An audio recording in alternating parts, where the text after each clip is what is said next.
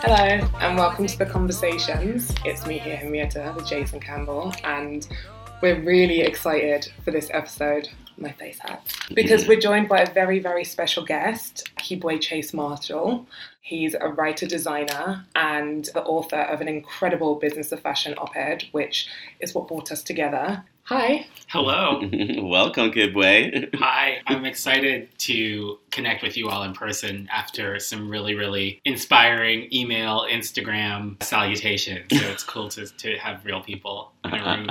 How are you? Welcome to New York. I'm cold. I'm very cold. yes, I can Side note, understand he's that. just come in from LA, so Yeah. the weather is, is not serving him well at the moment. at. You are a designer writer. Yeah. You've designed for everyone from Ralph Lauren right through to. Yeah. Um, I moved to New York after high school. My first internship was was with Richard Tyler. My second internship was with Michael Kors at a very different time for his company, both image wise and scale wise. It was a very small company. It was at the time the collection design team worked under Michael. There was a design director and two designers. One of them left. I, as an intern, began doing the majority of the work she used to do. And the same week that I got de enrolled from all my classes at NYU because I couldn't get loans, I got offered a position at Michael Kors. I thought I would design for a year or two while I figured out how to finance school. And over the course of the next nine years or so, I ended up designing for Isaac Mizrahi, then Oscar de la Renta, then Ralph Lauren. I worked for Gap Incorporated, launching a new brand that they had developed. I worked for J. Mendel. I worked for an original. So Penguin. worked for a lot of the big Yeah. American designers. and, and Um, big American designers and brands, Right. even. And then you pivoted to writing. Yeah, so then at the 10 year mark of completing high school, I was like, you know, I've worked for these designers and I've learned to really see the world through the aesthetic perspectives of other people, but I've yet to sort of really develop my own. And so I really wanted to enrich what I brought to the creative process. I went back to school. I studied modern culture and media in Providence, Rhode Island at Brown University, completed my BA there, and really grew, I think, as a communicator about fashion and apparel, and began working initially for a trend forecasting firm called WGSN. Oh, right. Yeah. As a women's runway editor. So I covered the collections and created trend reports that addressed new directions the industry was going in, as well as things within market that seemed to be really floating to the top news wise. I asked the question because it provides, I think, some really sound context Yeah. around what makes you super well versed. Feel like you have a, a very good sort of 360 perspective on the industry, which brings us to the question of, I guess, how this business of fashion op-ed came to be. Yeah. So after I worked at WGSN, I started contributing in a really robust way to the fashion coverage at fashionista.com. I, over the last few like couple of years haven't contributed as much overall runway coverage but was contributing more targeted pieces often around representation of black people within the industry. So i had written recently about the cfda vogue fashion fund having the largest n- number of black nominees in one cycle or having a four in one cycle which was more than they'd had cumulatively for i believe the 13 years that the fund had been in existence. That was sort of the writing I was doing. So I pitched the op ed about the challenges that black designers wanting to work in mainstream brands face. And I got this very disturbing, tepid response of like, we'll pass. And I thought to myself, like, you know, I write, I pitch. When I imagine some far fetched trend, I often get a like, we'll pass from an editor, and I take it and I move on to the next pitch. But I was like, this is news. This is not sort of something that I'm subjectively feeling is prevalent. This is for fact occurring in this industry. Right, but before coming to that point of the pitching of the stories, for Mhm. example, there's a there's a thesis here that being the the really the lack of representation the lack of representation. I'm not sure if that that has come out quite yet in this um in this conversation. The the general lack of representation of people of color in this business, in specifically right in your op-ed you write about in the design roles and in the executive roles and in those in, in that the, those decision making corridors Yeah. in this business. That's the general premise of Well, this.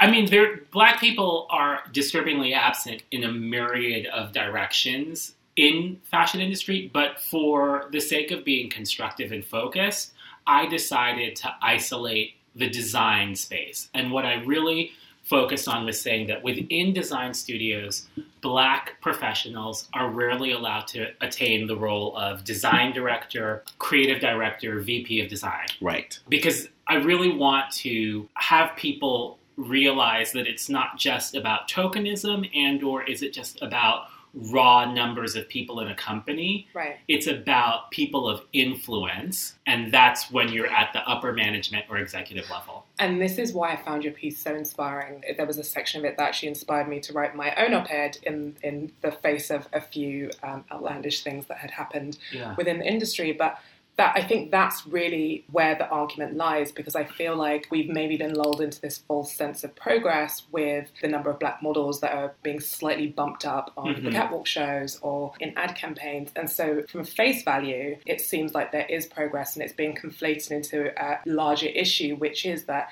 in the large in the sort of you all decision- can't see but i'm nodding like vigorously to all of this is so accurate Yeah, because. I feel like your point really is that in these decision making roles, there is a lack of people of color, more specifically black people, in these roles. And I think that was really what was really powerful because when we talk about diversity within the industry, it's usually a public consuming facing thing. We don't really talk about what's going on behind the scenes on a decision making level and on a gatekeeping level. And I think that it's important that at this point within the fashion industry, we not sort of drink our own Kool Aid in regard to believing that the creation of images is indicative of the switch of ideologies. So, ad campaigns and runway shows are manufactured marketing that relies on the crafting of image to tell a story. But they're not truth, you know? I, I made quotes around truth they so we can't take everything that we see on a runway or in an ad campaign for face value. So because a designer chooses for a season or a few seasons or indefinitely to cast black models, we cannot necessarily give credit to that designer for in the broader cultural and political space being uh, supportive of the issues that affect black people, Right, including the internal including how they hire within their internal protocol. Yes, to that point, I think what was also really powerful and a point of difference in your article was that you also outlined quite a definitive step Yeah. towards reconciling these issues. Could you kind of just outline what they are first Certainly. quickly because we want So- to find out exactly how it went. And and and before outlining um, exactly that, I wanna. And the reason why I want to bring this up is because I just read this article by this interview with Quincy Jones, and Yeah. he mentions he mentions this in the article, and I'm, I'm hoping this will, this will give you a segue into you breaking down um, the solutions. But he mentioned glass ceiling, Mhm. and he mentioned it in a way that was very matter of fact. He was just like, "Oh yeah, women and women and people of color, you know, they've understood this glass ceiling things." He was speaking um, primarily about the music industry, but about around industries, and he just really kind of mentioned that very matter of factly that, yeah, well, of course we live with this. This is how things are. That you reach a point and you plateau, and that that's effectively in many ways what you what you speak about in your article. That there is ultimately a glass ceiling, and you you come to a point where you can't you don't ascend any further. Yeah, I mean, one of the things that I began to realize was most disturbing about the phenomenon of black exclusion from design studios was the culture of silence around it. That was to me the most insidious Mhm. element of this whole phenomenon is that it's one thing, not by any means to diminish the challenges that women face in most professional industries, but what I think we're learning in this moment is that you have to allow for the truth of a phenomenon to be acknowledged before individual instances can be of injustice can be rectified. If we don't acknowledge that patriarchy is present in our culture when women say, I am not titled as I should be, I am not paid as my male counterpart is, we look at each one of those as isolated incidences Mhm. Right. and make each woman have to prove that patriarchy exists. Right. Exactly. So in this Me Too Times Up moment, what we've done is we said these patterns exist, we know, Mhm. and so when people speak up about their personal experiences, we don't have to make them prove that patriarchy exists. Well, for some reason, we don't extend that same level of historic honesty to the challenges that face black people in America. So, do you feel as much progress? Because I also don't want to diminish the, the progress that has been made, um, Mhm. because there have been strides made. But do you feel like with all the progress, the fashion industry hasn't maybe fostered an environment or a culture where we're comfortable enough to speak about race in such an open way that we could then have those dialogues and try to reconcile those solutions because let's not be confused. This is a very uncomfortable conversation. Even when i was kind of you know putting out things on social media and on my stories i was having so many private conversations with my white colleagues and counterparts and friends and it wasn't there was no malice in it. They felt uncomfortable or like you know it wasn't like a thing that they knew enough about or they didn't want to get it wrong. And so have we is that what it is? Do you think that we need to foster Um, more of a I think level that there dialogue? is a dialogue fostered already. I just think that it's inauthentic because fashion is actually to pat fashion on the back. It is actually a diverse industry that is actually quite inclusive. It is just exclusive of black people because people of every other ethnic identity, people that land on different points within the gender display spectrum, within the sexual orientation spectrum, have found places of acceptance within fashion industry and as well have now garnered the ability to be authentic in advocating for their their presence. But there is an insistence that black people maintain second class citizenship. And that's why i said that the fashion industry does not have a diversity problem. The fashion industry has a black people problem. And i launched my Instagram post initially that led to mm-hmm. the op ed with the hashtag break silence, break ceilings, because I feel strongly that until the industry stops that insidious, normalized habit of not talking about the exclusion of black people and therefore pretending that it's not noticed there will be a airtight glass ceiling that black professionals will not be able to penetrate. And it's funny because I have seen different ways in which people normalize the exclusion of black professionals. So one of my not my favorite because it's all awful, but one of the ways that I encounter most, I say to a colleague, don't you notice that there aren't black people within the design studios? And they say, you know, I've never noticed that. And I and I want to yell, we observe culture for a living. it goes to, it, it, but it, it, the issue is that it is so deep rooted that it's become the status quo. I think everyone notices that there are no black people. If you, if, because our culture now is in so many ways dependent on black people for various creative stimuli. How can you not notice that there's no one like Rihanna or Beyonce or Jay Z or Colin Kaepernick or Lupita Nyong'o or like how do you not notice Well, that is no that- one like that you work with? Well, to that point, is that the rub? Is that That's- the rub in this equation? In that black culture is is co-opted so often, it's so prevalent in culture globally. Everywhere I go in the world, the reference usually has something to do with like some black cultural black cultural thing, and then to not have the representation in those corridors that matter. Is that really the rub in all of this? It's partial. If it's not the rub, it is certainly the evidence of hypocrisy. Okay. Because it would be one thing if blackness in the commercial media space was marginal, but it's not. It's so central. Anything in our culture right now that you need to sell, you amp it with cool adjacency to blackness and you can sell it. Anything. And so we know blackness is part of the mainstream cultural dialogue. So how could it not occur to anyone that they don't have any black coworkers? And also the black spending power, which is Yeah. a whole other thing. But to your point, I think there's a level of tokenism because I think your colleague was also like, well, I'm looking at you.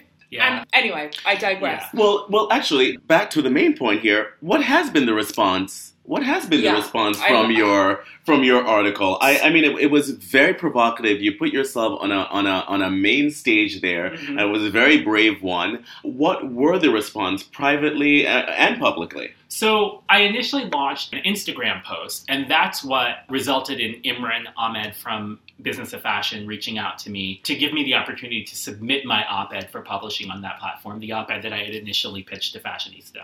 So I first of all just want to say that I really appreciate that business of fashion sort of approached this consideration from a really journalistically rigorous and authentic perspective that he didn't say he would definitively publish it, but he did say he wanted to read it. And because I felt I brought a level of rigor to what I wrote, we had a we had a, an involved edit process. So it takes work to get the conversation in the printed or Okay. digitally printed media space right. But this conversation is worthy of that work, and I really commend them for committing to that. So we published the op ed, and because it was in the business of fashion, you automatically know as a writer that that is going to make it in front of the eyes of the most influential people within fashion industry and some of the people that are centrally located in this dialogue as the for lack of a better term like the culprits you Okay. know Okay. so I know, in other words, that this op ed floated all the way up to the top of Conde Nast. I know that it floated all the way through the CFDA. There, But beyond the conjecture, what about the reality? What actually was communicated So- to you? so people reached out, and there are some patterns about what they offered in response to the article that are affirming, inspiring, disappointing, informative. So a lot of black colleagues have said that it is so ultimately not even refreshing it's almost like liberating to have this spoken because this culture of silence around this issue results in every time you encounter discrimination professionally and you talk to your colleagues, it is as though it is an isolated incident and you have to prove that something happened to you as opposed to say that I am part of a pattern. So there's that. And, and that's been very affirming for me. Then another phenomenon that has been, and I'm glad you asked me the question because I wanted to speak about this. Another phenomenon that's been a little bit more disturbing is the culture of non black colleagues saying to me, I read your op ed. It's really well written. It's a really, uh, congrats on publishing something in the business of fashion. And I've always pushed back on them. Okay, well, thank you. I appreciate the compliment, but I'm a lot more invested in having a dialogue with you about the issue of discrimination against black designers. Right. What do you think about that? Right. And people kind of, by then, they've miraculously evaporated. Like, where'd you go? Well, I think that's a, a good point because I actually received a lot of the same feedback, Mm. and I think that it's it's somewhat the surprise that it was a well thought out, nuanced piece rather than just like "fuck everyone." Yeah. like you know, it, it wasn't dumbed down or it wasn't an, uh, just an angry, like thoughtless op-ed. Which, if anyone spends three seconds with you, they would quickly, if they're present, discern is not ever going to come out of you. But I think that it was also surprising to a lot of people, which we'll go into, I hope has been addressed, that it was a very solutions orientated Mhm. piece. So, did anyone from Vogue CFDA or any position of So, quote unquote power reach out to you? just quickly, in case any listeners have not read the op ed, which I'm shocked and chagrined about, and they should read it, the op ed concludes in a proposal for an initiative that would be co directed by the CFDA and Vogue, introduced to the community of designers and headhunting and recruiting. It's a three pronged proposal, really briefly. The first area is within the design community, and it would request that brands sign a pledge to create equitable inroads for designers that are black toward being hired. So it's not an affirmative action sort of proposal of up your numbers, it's about creating equitable hiring opportunities. These brands that sign this pledge would also do bias mitigation training of hiring managers, and this is something that across other industries has become standard. And they would also agree to disclose the ethnic breakdown of their upper management and executive level design team members. So that transparency is something that it, let's look at the tech space for a very forward thinking industry in regard to how to right the wrongs of uh, inequitable hiring. The first step is creating a culture of transparency in Okay. regard to who is comprising the current teams. Of course. So that's a design space. Then the next space, the second space, is headhunting and recruiting, which many people outside of the industry don't know is the it is the broker of opportunity for designers of all ethnicities. So there is no way to pursue opportunities at big name brands or mass market brands if you aren't being presented as a potential candidate via a headhunting Mhm. agency. Okay.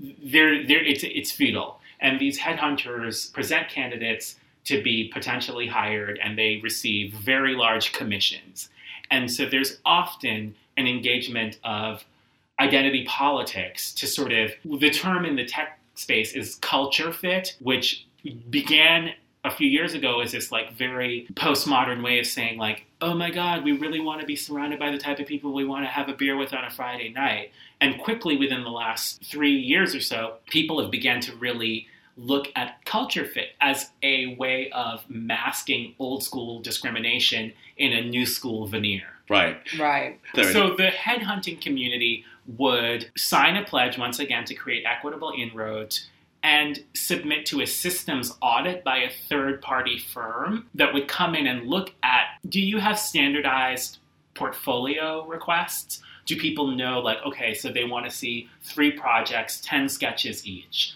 Or are you sort of moving that goalpost depending on whether or not Right. you like the person? But- Do you but- think that certain roles require a definitive certain amount of years of experience? Things like that need to become But Kid, wait, I gotta standard tell you though. I gotta tell you, me listening to, to me listening to you saying this, Mhm. I'm kind of like, wait a minute, this is incredibly niche. Like, what body really cares is going to care enough.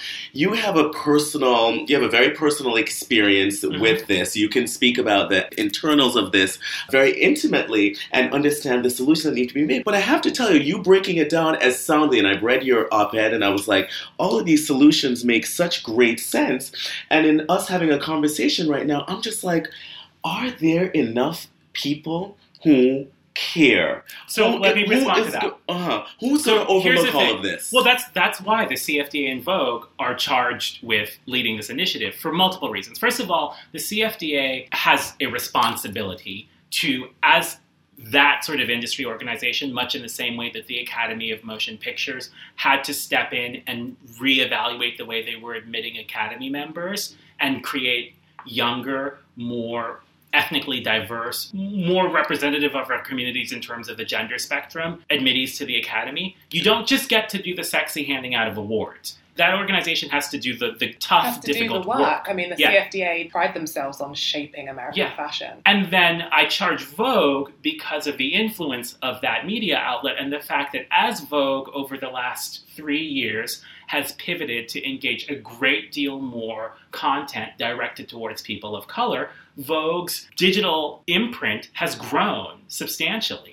They have gained a great deal of contemporary relevance based upon the fact that they're engaging a reader base of people of color. And so they have to make good on honoring the responsibility that their revenue sort of Right, See, because inclusion, that's what I'm saying, like a, inclusion has to be considered across the spectrum. Yeah. Right? To your point, Jason, I agree. This is not easy, sexy work. This Well, is not. that's what- this is that's- not what. This is not as well something that is going to be ultimately as glamorous as more black models on the runway. What this will result in is more authentic depiction of black people in fashion, in fashion media, in At the all industry. levels. Yes. Which is the point. Yes. But the burning question is, did anyone get back to you? so really quickly. I'll- You are killing Wait, no, no, no, no, No, no, no, no. no. This- we're gonna answer have to. that, We're I- gonna have to actually run this. I, I, I'll answer that. So the third part is that those numbers will be because I don't want anyone to say that they didn't know the whole. but we want them to get to this point. Yeah, the the third part is that the, the numbers around the participating firms and brands will be disclosed to the public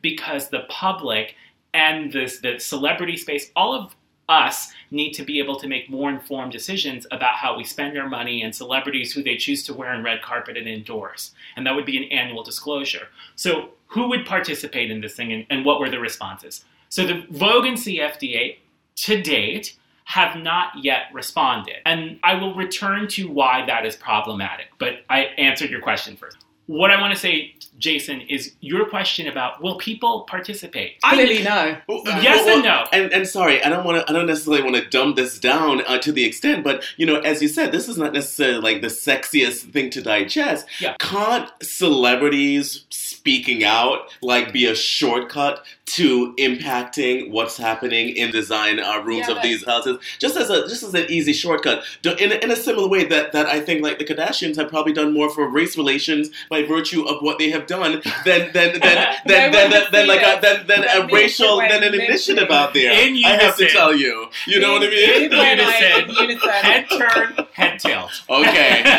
Well, let that let that sink in, people. Let that digest. I assure you that a lot more white people are probably out there embracing black people because of their favorite celebrity, the Kardashians. You know, are having them in such close proximity in their lives. Never mind in their Well, beds and so forth. But we won't take that any I'm- further. That's, here's a, the that's thing. an aside. Thank Here's the- you. Here's, here's the thing, though. I really don't think that we can slap a Kardashian on it or a celebrity on it or, you know, put, um, put a, um, Naomi Campbell in, in this ad campaign.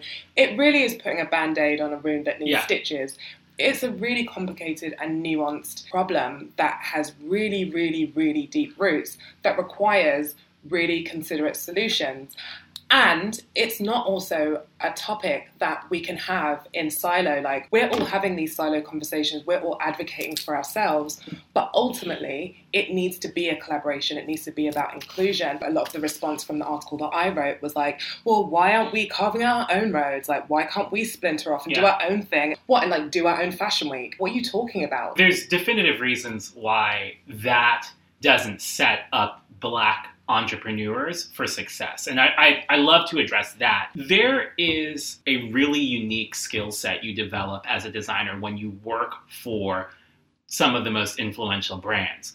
You develop a skill set and you develop a network that's invaluable. You really learn at the top tier how to efficiently merchandise, how to efficiently run production cycle. You develop relationships with vendors that are just interpersonally that much more willing to lower their minimums a little bit for you when they know you from working at these big brands. What happens is that when black designers are denied access to that skill set and that network, when they try to launch these entrepreneurial ventures, they honestly, many of them don't have the knowledge that sets them up for success because they haven't worked at the top tier Mhm. of the industry. And also, they don't have the network. They don't have factories that are willing to say, okay, we're not going to charge you traditional sam- sample price because we really see you as having the capacity to grow over the next Right. 10 years and bring us really Yeah. strong production orders. So they are charged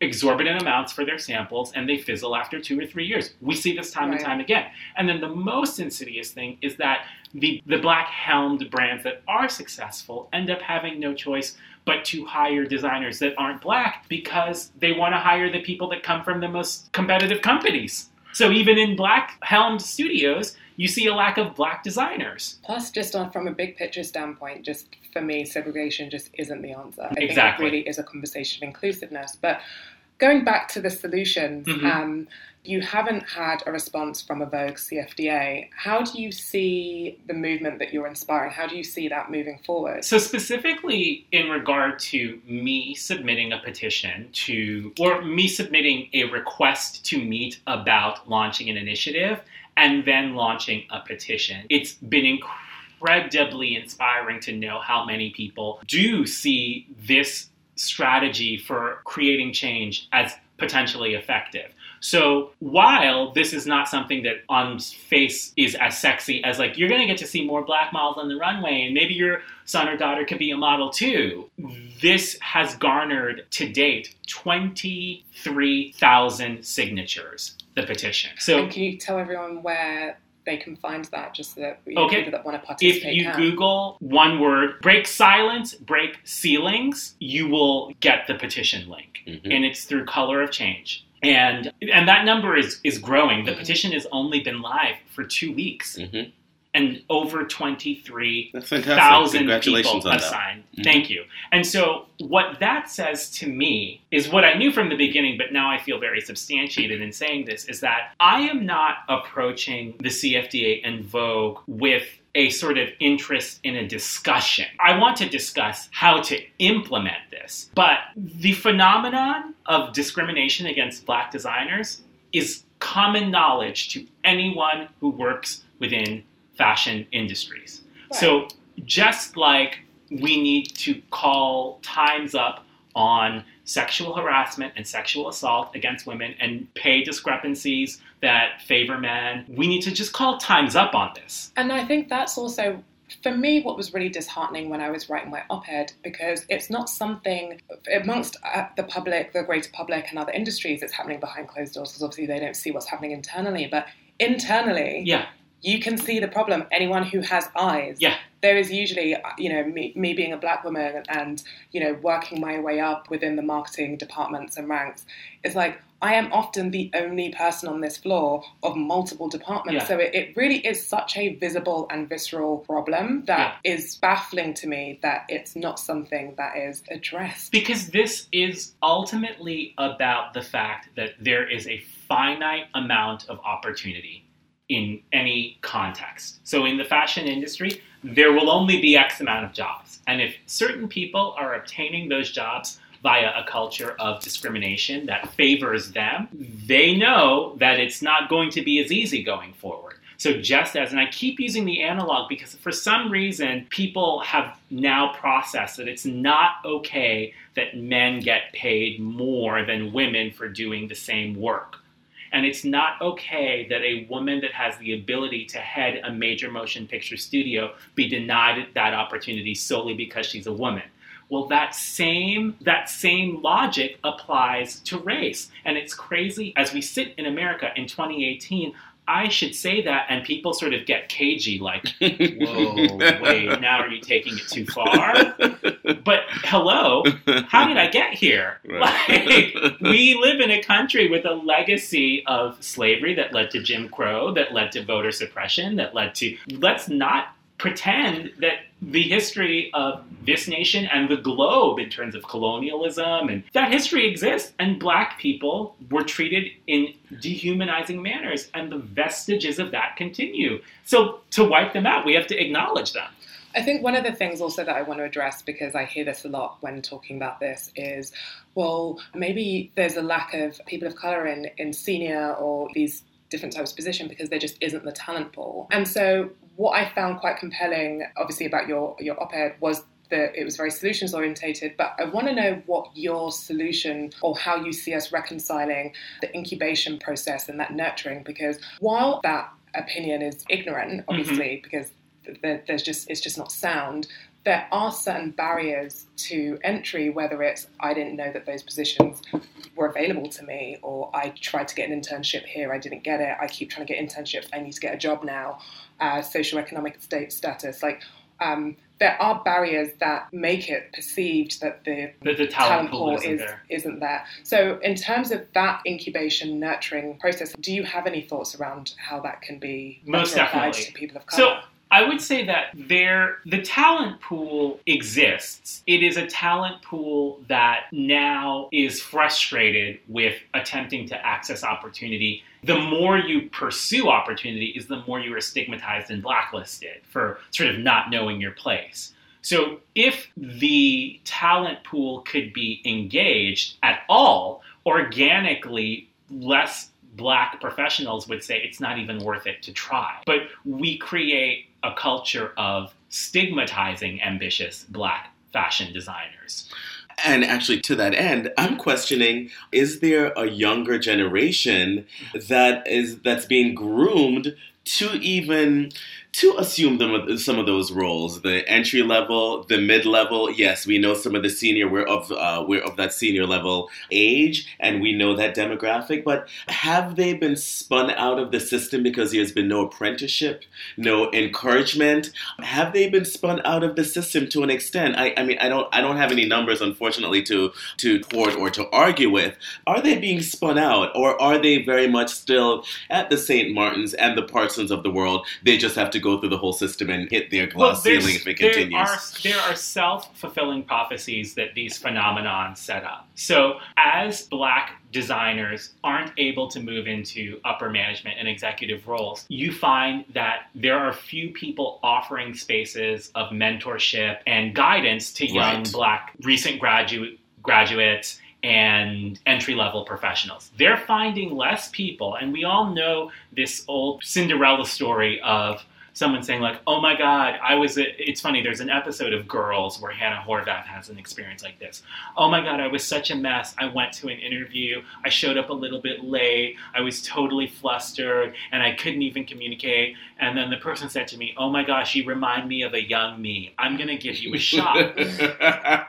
so you as a black young ambitious recent graduate or entry level associate designer assistant designer you can show up 10 minutes early you can have killed yourself for the portfolio review portion of your interview but when you feel that that connection is never possible when no one is looking at you and being willing to sort of extend that support of okay at one point i wasn't perfect too but i had I could draw re- really well, and I see you have that ability. Or I had a really good eye for discerning what fabrics sew into what garments well. You can't sketch that well yet, but I see that you have a sense for fabric. Like, if no one is looking to see in you that talent because they're so culture averse, you get pushed out of industry. And that's why you see, like, so many people tell these stories. And in my petition in the comments, you can read through and people will say, yeah, after like five years of going on interviews and and I just kept reworking my portfolio and I just had to let it go and say that's not the industry for me. Mhm, mhm. So many people who aren't within fashion industry ask a very, I think, thoughtful question about this whole phenomenon. It's like, well, what does it really matter? Like, so fine, it's fashion, making clothes. What does it really matter? And what I say is that it matters for a host of reasons, but some of the most important to people that aren't in fashion industry are the ways in which fashion industry is so determinant in the imaging of peoples. Mhm. So the ways in which black people get inauthentically and not thoughtfully depicted within fashion media trickle into other spaces. And it Right. Re- Sorry, it reperpetuates the tropes of the limited ways in Of which course. black people can see. So that's Of one way.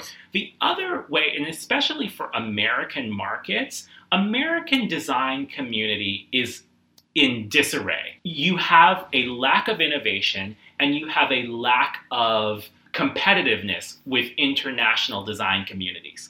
And I strongly believe that part of that is the marginalization of black fashion talent. Because if black culture is functioning in such a dynamic and revenue generating space in the international culture dialog mm-hmm. why aren't we allowing and I'm not saying just anyone. Why aren't we looking for talented black designers? We, if you want to make money now, you should be actively pursuing black people that bring their perspective to the fashion and not have it be a, a force of hand in Yeah. instances like a H&M where you get called out because you've done something, you know, so egregious and therefore you then need to rectify it by being like, okay, right, we're on it. But I feel like they were so forced into it after doing They were so forced into it, and their reaction is still to me so indicative of a lack of interest in bringing black people into the company. But, but they hired a going- diversity and inclusion director. Mhm. But that's not what you need. You need to active. It's like that's not the person you Right. need to hire. You just need to recruit black S- Which is, professionals. staff. what, which is what I Yeah. took issue with because actually the responsibilities of Because that person isn't black, by the way. Well, no, no, that's not even for me the problem. The problem is that the responsibilities of that role should just be inherent in all employees. Exactly. Right. Decision making, Yeah, right. design, creative, marketing positions. So the fact that even that responsibility is in silo is really problematic. Well, what next though, Kid What Boy? next What is next? that? Okay, so what next is that the the proposal for this three prong initiative that is very implementable. So this is not sort of a, a vague thing where I spelled something out that can't be done. And Right. it's not something that people are like, oh, well, you're not really considering the Yeah. nuances of this, like in terms of how that. It's like actually very direct. Yeah. and very So that's reasonable. that's like literally sitting on desks at the CFDA in Vogue. Okay. Now, something very interesting occurred yesterday in regard to this that I feel is on one hand frustrating, on one hand kind of encouraging. The CFDA announced via Steven Kolb's um, Instagram, among other outlets, that they are partnering with Glamour magazine on an initiative called Glass Runways, which is going to probe gender inequity within fashion industries. Okay. Now, initially, I have to be honest that my first response was in my experience, I found the fashion space to be one of the most supportive and empowering for women.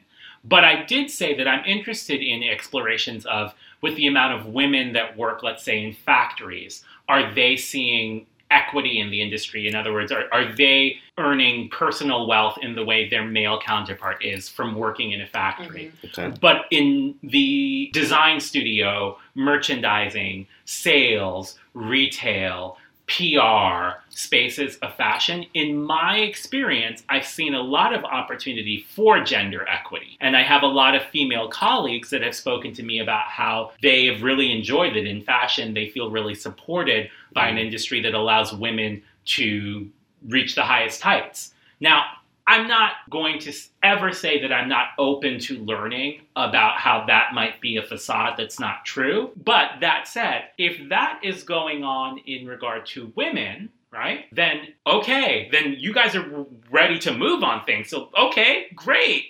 Let's move on the issue of black people and inequity. And I agree with you. I think to that point about, I guess, for this initiative, I do think it's really important because actually, particularly with, again, those larger decision making roles, the CEOs, and a lot of them are white males, people that are running these larger companies and conglomerates. I would say it's massively male dominated in a way that isn't equally represent- representative of the male female dynamic. That being said, Conde Nast have also launched them, which I think is a beautiful platform. And so I've done some writing for them. and well, I think Mhm. that I a part of my whole why is there no substantial dialogue around this is because you do see a lot of these initiatives with the glass catwalk and the launch of them and all of these other elements that are being participated in from people in fashion. But there seems to be just crickets when it comes to an initiative like what you have proposed. Yeah. So, if a Vogue CFDA is not going to pick this up, do you have a plan B or do you have a path forward to? really There'll always be a plan B, but the plan B should never have to be engaged. Because as long as the CFDA exists as the Council of Fashion Designers of America, they're the plan A and they need to do their job. This constant requirement of black people to go rebuild their own black wheels, ride in the back of the bus, or make your own black bus. It's 2018 and we need to stop expecting that. I mean, two things about this Glass Runways initiative. I think it's important that women within this fashion space really think critically about how, in this moment, we need to not diminish the challenges being faced by women in extremely gender unequal industries via asserting that that's going on in the fashion space.